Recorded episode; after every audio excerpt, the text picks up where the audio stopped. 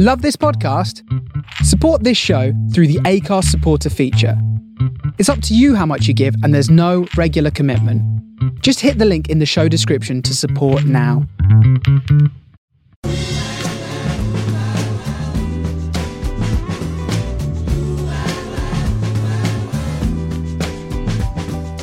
This is the Soho Radio Podcast, showcasing some of the best broadcasts from our online radio station, right from the heart of Soho, London.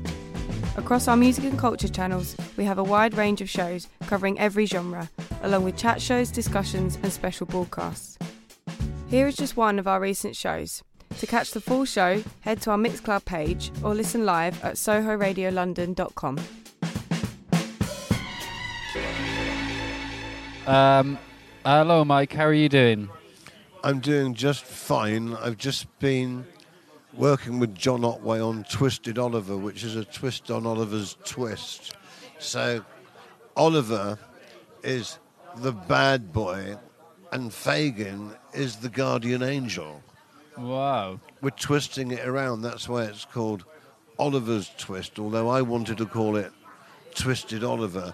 But Michael Infante at One Media IP felt that Oliver's Twist would be more catchable on the Google. Oh, right. You're quite good with um, twisting words on the old Google to trick people into thinking there's something else. Could you tell uh, the lovely people in Soho Radio about your wonderful uh, Doors compilation CD? I did it once. it was called The Doors Slamming Hits. And what was it? Actually, it was The Doors 50 Slamming Hits. And what was inside the CD? Or when you played it on your disc player, what The was it? The sound of 50 doors slamming. I don't do things like that anymore. But it is ingenious. It is very. The ki- is- you're very ki- good at twisting the word into a different The king, meaning. the king's speech did rather well. yeah, that's right. Yeah, yeah, I remember that one. We put a king on it doing a speech. Uh, what was the pub you were just in before this one? it was the White Horse many, many moons ago when I was working with Johnny Marr, Andy Rourke, Craig Gannon, and Simon Wolstencroft doing Freak Party. Morrissey popped up the stairs and did a gig with somebody called Eileen, a friend of a friend called Andy, Right. who is a, a Rogable Love. Irrogable love. and uh, did you know? Did you, did you work with Morrissey before that, or did you just see him in passing? I never worked with Morrissey because I worked with the pre-Smiths band called Freak Party, which was actually just Andy Rourke, R.I.P., Simon Wolstencroft, Yes. the original, drummer drummer, and Johnny Marr. Right. And it was the Smiths' lost tapes. Simon Wolstencroft found it in an old flight case. Right. But what I didn't realise, you were part of this, Mm. was that I put Craig Gannon on it when we sort of re-recorded it or rebooted it, and I didn't realise that there had been a lawsuit, and Andy and Craig had allegedly sued Morrissey for quite a lot, including Mike Joyce. Now, Mike Joyce appeared on the Interstellar record with Craig, and you, of course, mixed it. And I believe that you may have ghosted a certain bass player. Can we change Hey, the uh, let's- subject Let's, now? not get in. Yeah, let's not get into that. I mean, the I could get sue sue. By the way, that means sued. okay. Um, and uh, yeah, that was a that was the Interstellar record, a very acidy record. But you don't partake in any psychedelics. You're quite uh, you're quite clean in that regard. Nothing Very because you've much got, so. because you've got enough of a creative thing going on. Because I don't know anyone quite like anyone like you to write lyrics as quickly as you do, or to conjure up characters. You've, we've worked together in many audiobooks. Um, which is why you're you're now uh, fronting the Blockheads, formerly known as Ian Dury and the Blockheads, and you're probably a very wonderful fit due to this um, ability of quick conjuring up of characters, lyrics, uh, um, environments, so and so. Well, it's you know, also and the, improvising it's at, at the same also time. the understanding of the catalogue because Ian Dury and Chaz Jankel were able to conjure up characters from a parallel universe. Characters like Clever Trevor, Billericay Dickie, Plaistow Patricia, the In-Betweenies, the Itinerant Child, and everything is based with the Blockheads and the Dury Jankel Songbook on real characters that one can identify with, but as I mentioned before, a heightened reality. And what you have is a very curious mix of dub, reggae, jazz, funk, and good old fashioned old time music hall. I mean, you hmm. couldn't get more music hall than Billericay Dickie. Hmm. But when you get to something like Sink My Boat, you've got almost a rocky new wave feel. But again, it was about conjuring up lyrical imagery. And Chaz Jankel once said that the Blockheads was a catalogue for the disenfranchised. And that would, of course, have originated from the mind of Ian Dury, who was a prolific songwriter. And when I took over this job, it wasn't really about doing an impersonation. Derek the Draw was before me, and he was brilliant, and he almost had a Robert Wyatt soft machine feel. But there has to be a nod and a wink towards the way the lyrics were delivered, the syntax, the backstory, the subplot of each song, because there is quite a lot of theatricality. But as Mick Gallagher has pointed out to me quite a lot, because I was a little bit overstated in my original performances, one can almost You were- you were it. overstated, sorry. I was overstated, overexcited, nervous energy. But one could almost sing What a Waste or Reasons to Be Cheerful from the corner of the mouth and let the comedic lyrics and the sardonic approach speak for itself. Sure. And that's testament to really good writing. It right? is, and each album took on a different style. Mm. The first album was just called Ian Dury, but there was a track on it about Essex boys called Blockheads, and that's where the name was derived.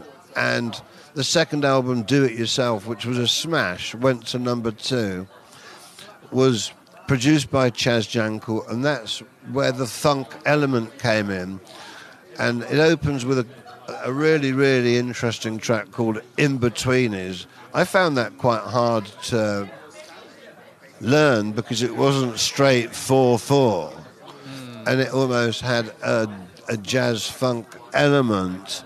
But each album took on a different style. The album Laughter had a track called I Want to Be Straight, which almost reminded me of Napoleon X, Kim Fowley.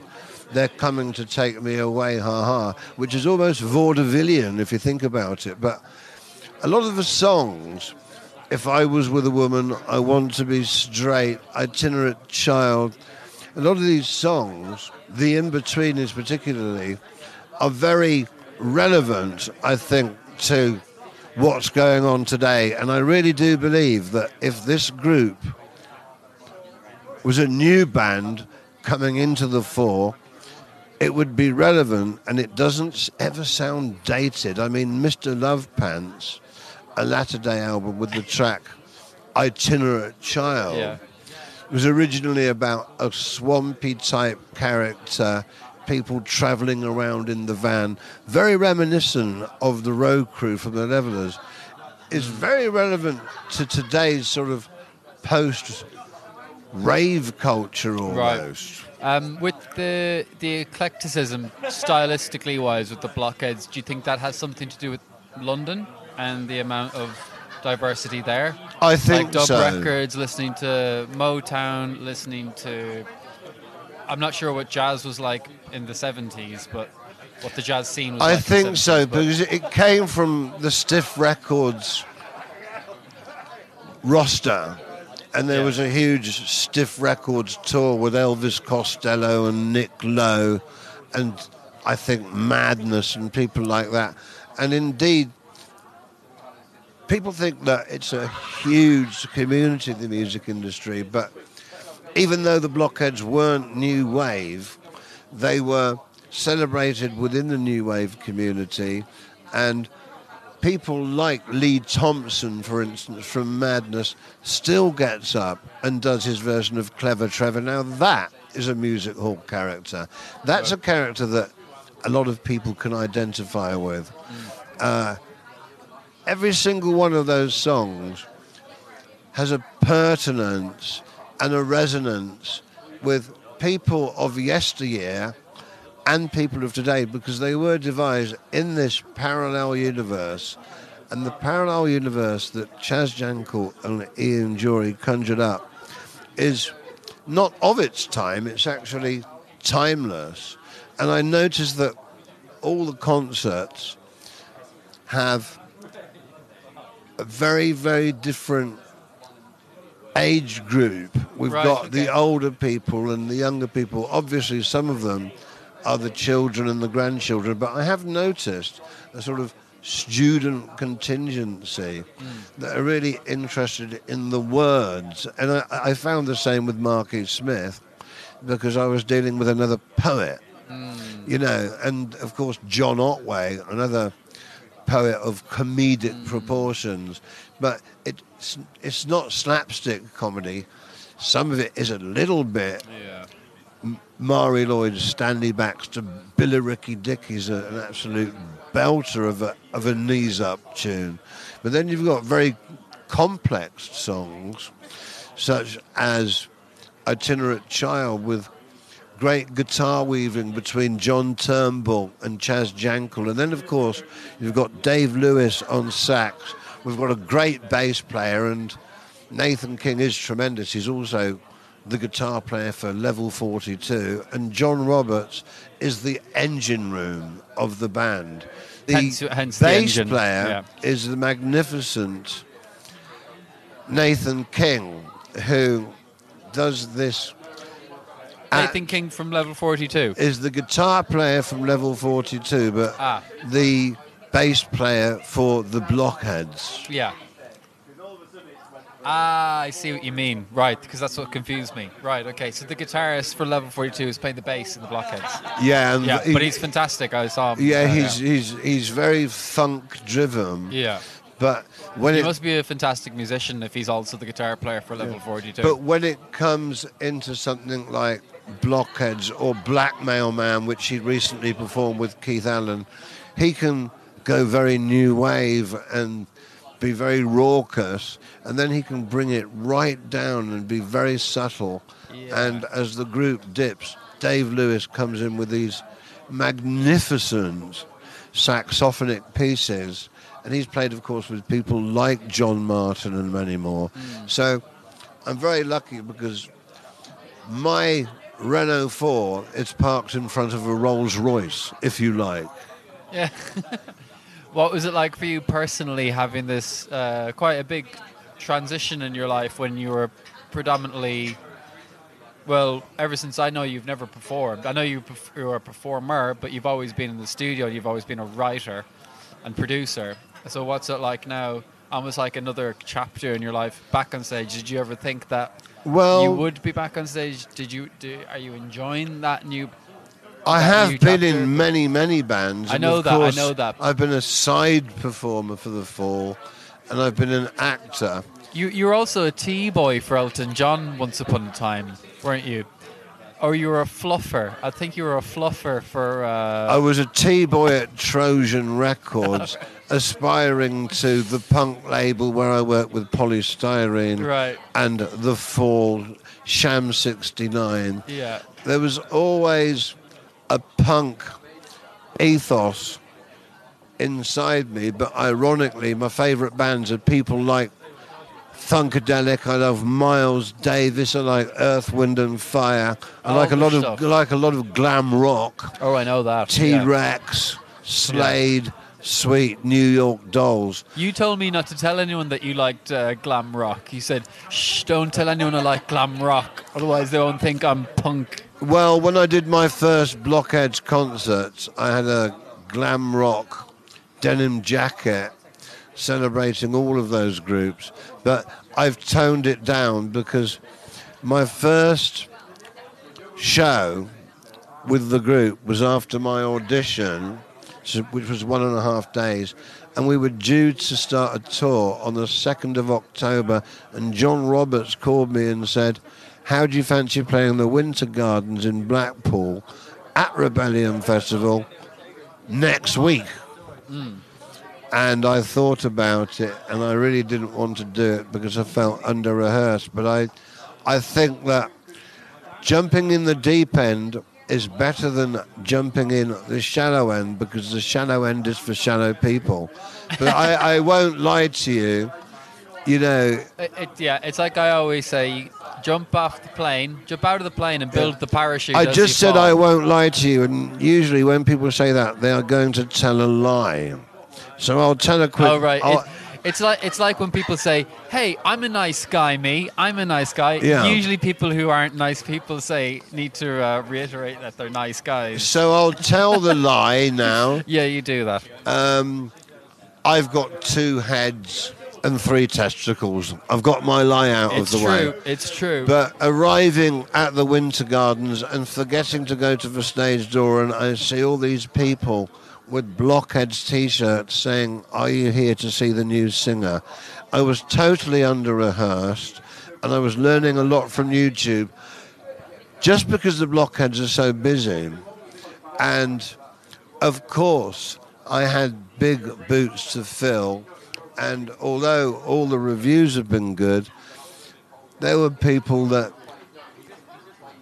had a shadow of doubt, and I understood that. And cutting my teeth with the likes of Mick Gallagher, who of course, of course, worked with the Clash and was with the Animals at 17. I had people to turn to, and I have to say, Chaz Jankel was fantastic.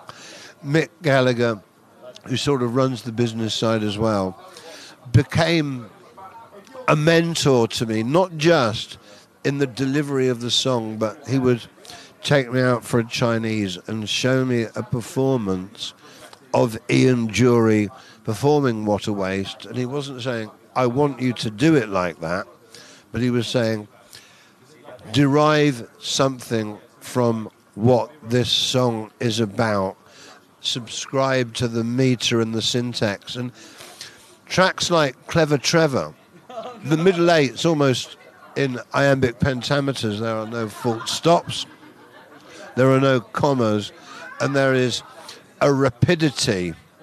And even in the couplets of Reasons to Be Cheerful, the amount of syllables packed into each line are almost in the field of grime music. I listen to quite a bit of that, mm. and it's like having to listen to Mick, do my own thing, but also doff my hat to what Ian Dury was doing is not as easy as it sounds, but as I say, if you let those amazing words work for you and you know that the words are amazing, that's 80% of the job done. But it's the realization of that.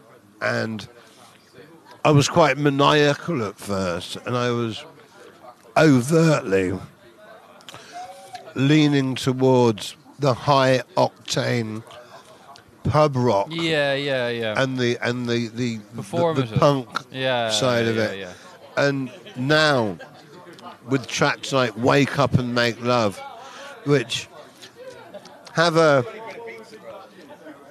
a sexual connotation again, leaning towards British comedy.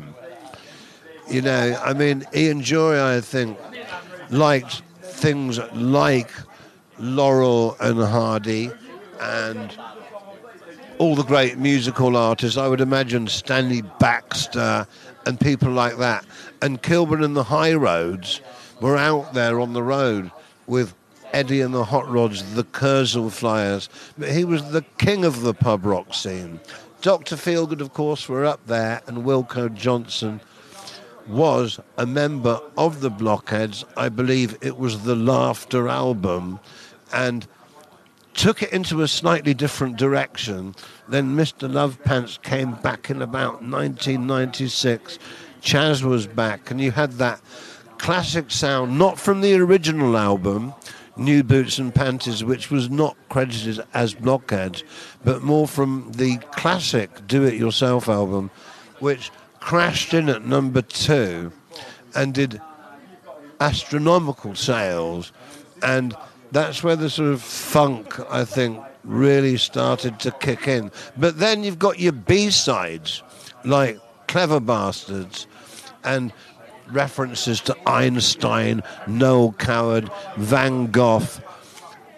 Ian Dury was a very well read man and, of course, a brilliant painter. And I think he was all about applying the oil to the canvas. And Chaz Jankel, as a brilliant producer, would not only co write, but help choose that frame and hang it on the wall. And I think that that's why longevity is with the blockheads. And I'm very surprised, but every time we do a show, we sell out. We've got this amazing merch guy Rich and Cy, and there are hoodies and there are beanie caps. I saw them. Yeah, I've got yeah, my yeah. very own jacket that people are wanting to purchase, and I'm quite chuffed about that, really. But it really is a case of just being a little bit thick-skinned, treating it as an acting job. I've I've been on the West End stage for quite a long time, and I'm the guy always pacing around. I'm the nervous guy. Have you got imposter syndrome, Mike? Or are you okay? Um, I don't know what that is, but I'm, go- I'm I'm going to claim it anyway. I'm going to look it up and put it on my my gargantuan list of mental deformities. Sorry, I didn't mean to be condescending. By the way, that means talking down to someone. Oh, does it? Okay, Yeah. I'll look that up. The word condescending. It's got more than two syllables, so I don't understand it. Can we go back to your uh, childhood a bit? Sure. Um, you've had a very interesting childhood. Didn't you run away to the circus at 16? I ran away with a Greek cabaret group. Amazing. I grew a. Can you talk I- about that? I grew a moustache.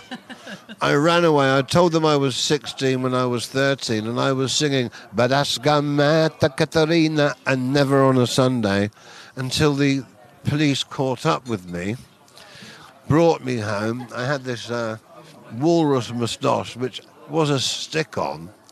But I couldn't understand why they were throwing plates. I thought it was because they didn't like my work. When I found out that's what they do at Greek weddings. Yeah, it's, it's a good sign. You were, Yeah. you were, you were killing it. Let's just say I had a smashing time and move swiftly on, please. Okay, next one. And then you went to uh, university and you studied drama, and science. Drama and science. I indeed, indeed. I didn't know that. I've known you for quite some time. I didn't did three years at Richmond Drama School, and then I joined the BBC as a writer. And I, what about the science bit? Do- uh, I created. what type of science? I went to Oxford University and created six, sorry, eight demonstrations for the mathematics children's syllabus. But this was all about teaching teachers on BBC Two Primary Science to teach science in a creative way. So I created a character called Belinda Box that spoke about the cube, taught about the cube, Sybil the centipede, that spoke about the century, Captain Zero, the, the power of the naught and the circumference. And then I created eight demonstrations for the astronomy curriculum. So I became a member of the Oxford Union, and I say that that gave me the ability to be an orator, and being a baker in the morning gave me the ability to get up in the morning and wake up and make love with men. Yeah. and what age were you then? Well, I started at 18 and then add six years. oh, this is after. But right, yeah. during that process of time, of course, being at drama school, one would come across the likes of Toyah Willcox and He was in Oxford at the Hazel same time? O'Connor. No, she was at Birmingham Rep oh, Okay. and she was at Birmingham Drama School. But I was always in bands, but we could never get record deals. And Toyah Willcox said to me one day, I'll tell you what, we're not happening why don't you produce the records and instead of going to the A&R departments who are turning us down all the labels turned us down we started to make our own content our own artwork we did the A&R thing ourselves what, what are the first two letters in the word arsehole Arsehole, uh, A and R. that's Oh, right. absolutely right Yeah. so I had to be the arsehole that did that as well See, this is like pre DIY, or oh, well, I suppose DIY. It's been going on for a while, but it was very much a DIY Well, affair. I mean, we li- ended up licensing to BMG, yeah. and I, but I to get it off the ground, it was DIY because at the was time, very much DIY. We, we we were recording in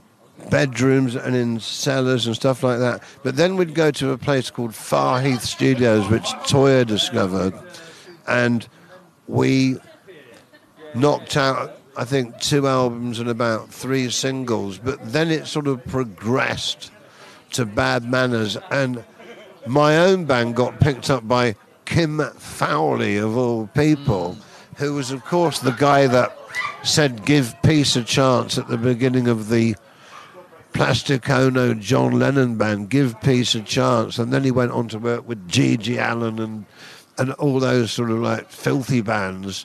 Created the Runaways. He was a a, a, a mercurial maverick. Yes, And yeah. I gleaned from him. He split my band up. Jay Stapley ended up with the Roger Waters band and Suede. They all joined famous bands apart from me. I ended up producing or co-producing Kim Fowley's solo albums for Creation Records and Trojan respectively, who ironically were at number one and two Pratt Mews in How, Camden. how does a producer have a co-producer if he if he's the producer? Then he surely he's like, oh, I've got this covered. Why do I need someone else? I think that if you are making a solo album, I think that you always need somebody from the outside looking in. Yeah, and also, he's sort of had me running around doing things for him. T-boying, teabagging. Well, he had a thing called a dream cupboard, and he listened to other people's demos and say, "What about doing it a bit like that?" And he had a lot of big fans like Teenage Fanclub, BMX Bandits, and I would be part of the organisation, getting him to Glasgow, getting him to Factory Records to do the Space Monkeys. But of course, as I was doing so, I was learning little tricks. Yeah, right from him. Absolutely. Poaching them from him. Yeah, and now and now here you are, and other people are organising trains for you to go to Glasgow, and vice versa. That's right. That's right. um, I prefer it when we do five on the trot because all the hotels are sorted out. When I when we do It a- better that when way. we do a one-off, I'm scrambling away, organising that, as well as perhaps learning a new track, and right now, chatting away to members of the group about new ideas about moving forward. But the most important thing is to keep that songbook, the Dury Jankel mm. songbook, alive and well. And I think that some people are of their time, but the blockheads are timeless just because of the quality of the musicianship. And there's no question about it. Each and every member of that band sing so well, and I'm just like this figure, if you like, in the midst of it all, putting forward the frontman bit. But let's not forget that the reason it isn't a stereotypical, archetypical new wave band is because of the jazz fusion and the, the Afro stuff and the dub stuff mm. and the funk stuff. So, really and truly, and I hate to use the word, but the front man is almost. I'm going to use that word. member in the, the band, right? The juxtaposition. Ah, the I've used the juxtaposition, word. right. I've used the word. Just suppose I'm juxtaposing here. Yeah, it wasn't. That, that was the complete opposite of what I was expecting you to say. Yeah. Totally. That's a joke, by the way. Absolutely. Can we go to because it is a, a- significant chapter in your life, the introduction to Marky Smith and the Fall, and how that whole came to be, and what how did that affect your process as a producer?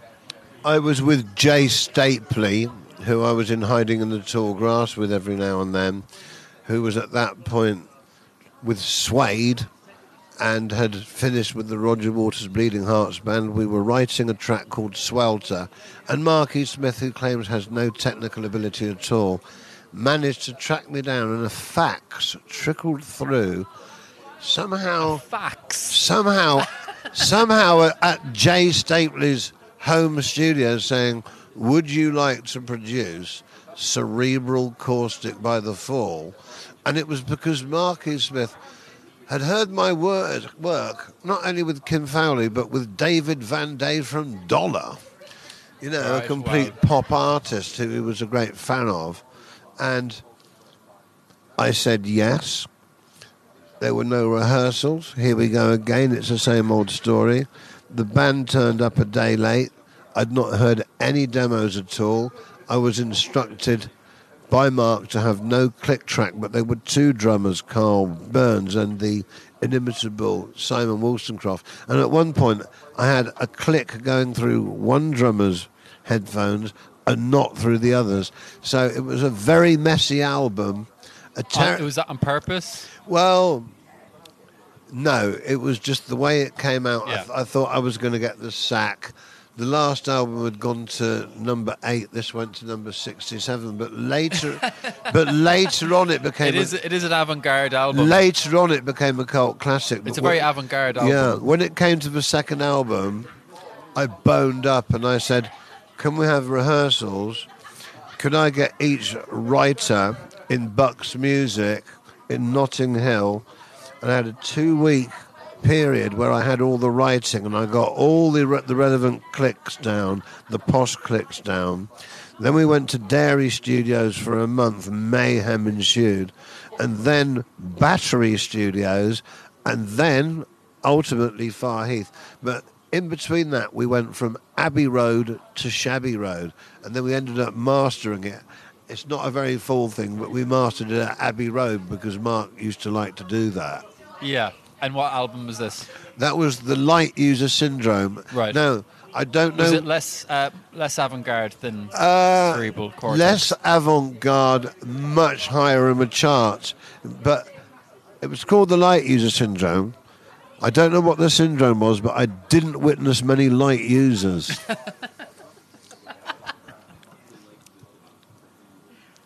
How very how very coarse. How uncouth. Well, This I- is a very this is a PG radio show, Mike. okay. Edit that out. That's very a highly highly coarse. Um, Mark allowed me to write. He was very ge- That's right. So generous. there's lots of lyrics. uh, Cheetham Hill yeah. ab- about a, a, a brothel Yeah. in, in Cheetham Hill. Of course, Pearl City from the other album was about shenanigans on top of a very famous Chinese restaurant. which is now closed down, right? Yes, because of what was happening Ooh, upstairs. I don't need no riding crop. I don't need a bird begging at my knees. You know, I mean, Mark used to come out with these lyrics, and they were very often penned on beer mats. And I was once writing with him in a bar, and he said, I'm not an alcoholic because look, I've got my pint on top of the table. I said, What about that double whiskey under the table? He went, That don't count, cock, it's a fucking chaser. So Mark was always writing. You were saying there was like uh, because that's I always get flabbergasted. Like you know when you think of some writers like oh you know it's all clean living for me and you know I wake up at six in the morning and I, I go for a run and then oh, people got people have their process is what I'm saying. But Mark seemed to just constantly be uh, uh, observing and then Uh, putting r- pen to paper. and writing it down, and also he knew how he wanted a song, and he used to like to work on analog tape, and he used to cut his hands with the razor blades. But Right. we used to chop the tape up. If there was a drum roll, it was gone, and then he would take something from something that we'd done in rehearsal. And asked me to use that as a section. So you had these varying degrees of high fidelity and low fidelity. But one thing Mark taught me, and it's true, to make a lo-fi record, you've got to have a high-end production to start with, and then you deconstruct. Right. In, yeah, for for the um, uh, there's a word I'm looking for. Perspective. Yeah, Yeah. I mean groups like Pavement, the Butthole Surfers, a lot of them actually Yeah. took from the moniker of Marky Smith, and Right. in fact, Fat White Family. Yeah, I can hear that. I can hear that. Actually, I saw Pavement a few Yeah. weeks ago in Blue Dot Festival. Yeah. I mean, Fat White Family actually did a track called "I Am Marky Smith," which you were involved in, weren't you? I, I sure was, yeah, with the cello violins and mixing and all the rest of it. Yeah, that. So yeah, I did have my pop moments though, Bananarama, Toto, Yeah, Quavo, yeah, yeah. you know. But I feel like the Marky Smith thing's more interesting based Yeah. on what it did culturally.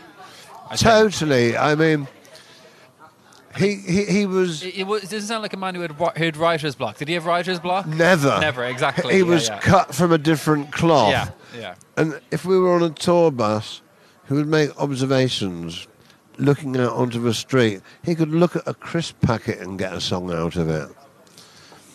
And, and, and Yeah. it wasn't so much. Ian Dury was very much about syntax and meter, and it was very on the four. Marky Smith was on the offbeat, but had this magnificent phrasing. Hmm. And the phrasing and the attitude was as important as the lyrical content. Ian Dury was very precise Yeah. in fact, very precise. And of course, Ian Dury was a drummer. Right. Marky Smith was the original guitar player in The Fall, and Martin, Martin Bramah, Right. Martin Bramah was the vocalist. Now they go out as House of All. Martin's taken over as the, the lead vocalist again, and I think that because they are not doing Fall covers, they have every right to be doing that. And I like to dispel the myth that there were 66 members of the Fall. Mark would ask the receptionist at the label to come in and play a tambourine or say a word and Yeah. credit them and that would somehow marginalize and devalue the hardcore players. But the hardcore players are all embedded within House of All. I have to put Brix Smith in there as well Hmm. because she was a, a main player, but there were only really eight proper Sure. members of the Fall. Was he was he quite fair, Mark? if you wrote a song in the back of a taxi, he would remember and credit you. And Good on him. if an That's good. advance That's good. arrived, it would be shared equally. And I'll say the same about Neville Staple from the Specials. Right. Uh, this sort of like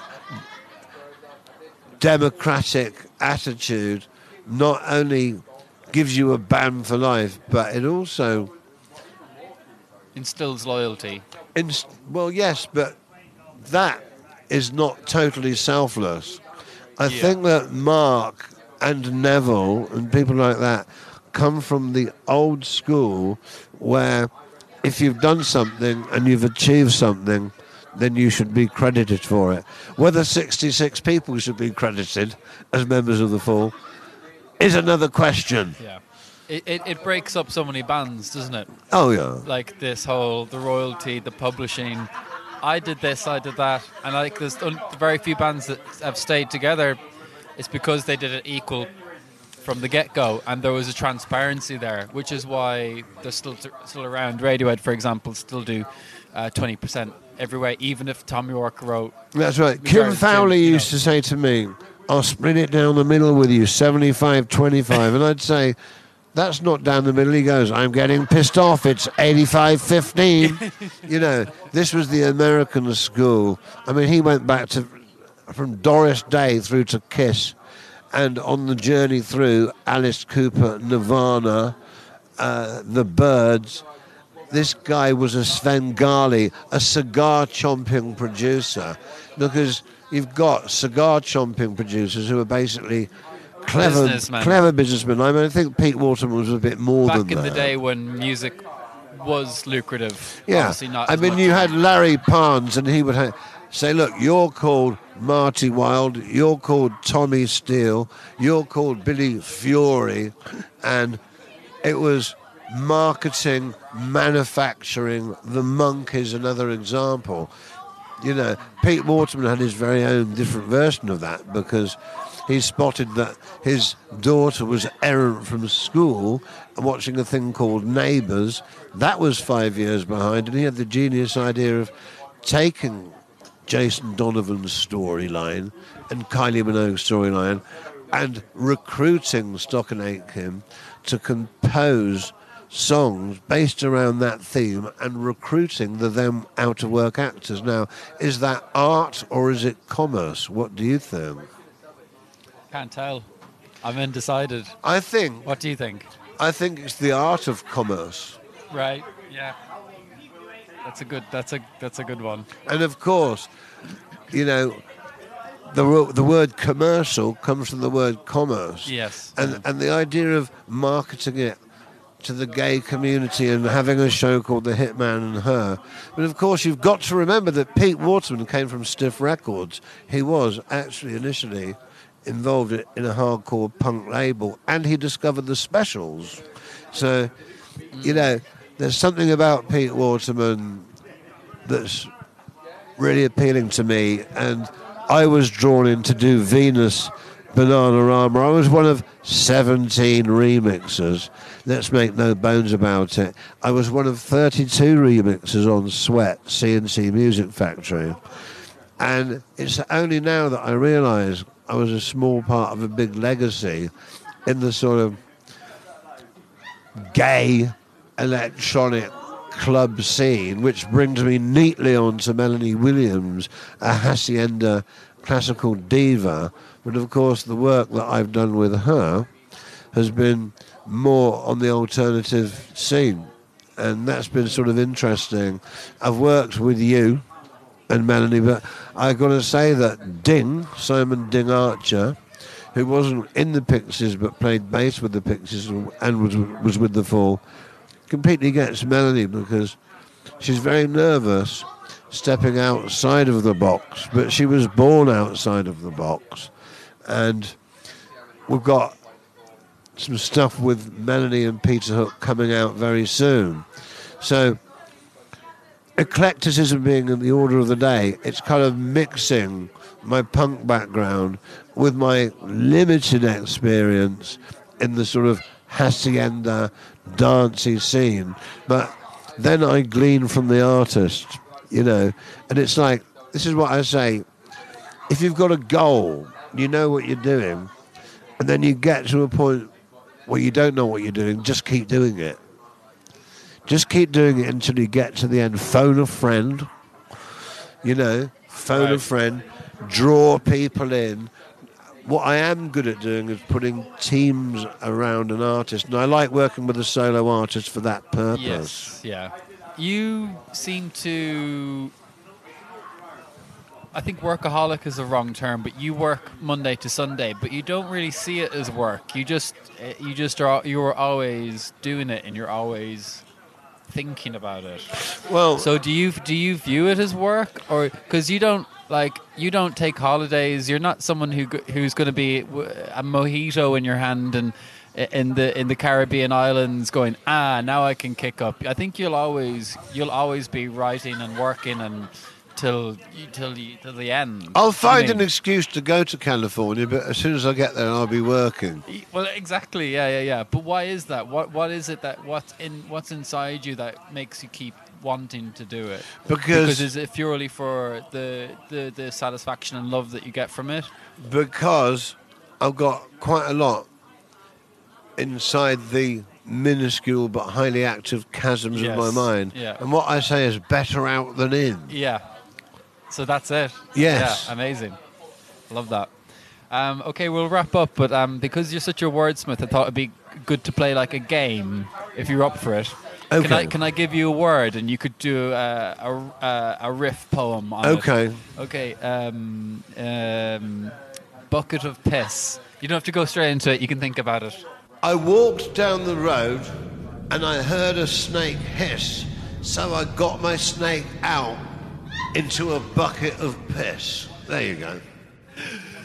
Amazing, amazing. Um, okay, uh, one more poem and then we'll finish up. Candlelight Dream. You are to me a candlelight dream embedded in the deep blue sea, just like the continental girl who chooses to look after me. Her name is Lynn. She's over there. If she doesn't listen in, I don't fucking care. There you go. Mike Bennett. Okay, one more, one more, and then we'll go, we'll go, we'll go. The Babbling Brook. You're good at this one because you love that word. I went down the road and I took a good look at the gorgeous stream. It was a babbling brook. The sun was out, the willows weep, the river chattered in its sleep, the rushes swayed from side to side and watched the babbling brook collide. There you. Beautiful. Thank you very much, Mike. Uh, I love you to bits. You're a wordsmith and uh, inspiration. And come and see the Blockheads playing at the Jam in Birmingham imminently. And look on theblockheads.com or Blockheads and Friends, and you can see that we're touring right through till 2024. Amazing. I've loved being on your show, and I'm delighted that you've brought this bottle of tequila. I'm now going to start. And and the Bovril. You didn't mention the Bovril. The Bovril is here as well. I don't like Bovril. I'm a Marmite man. Uh, Run, run as fast as you, You can. can. There you go. either love him or hate him, folks. Thanks, Mike.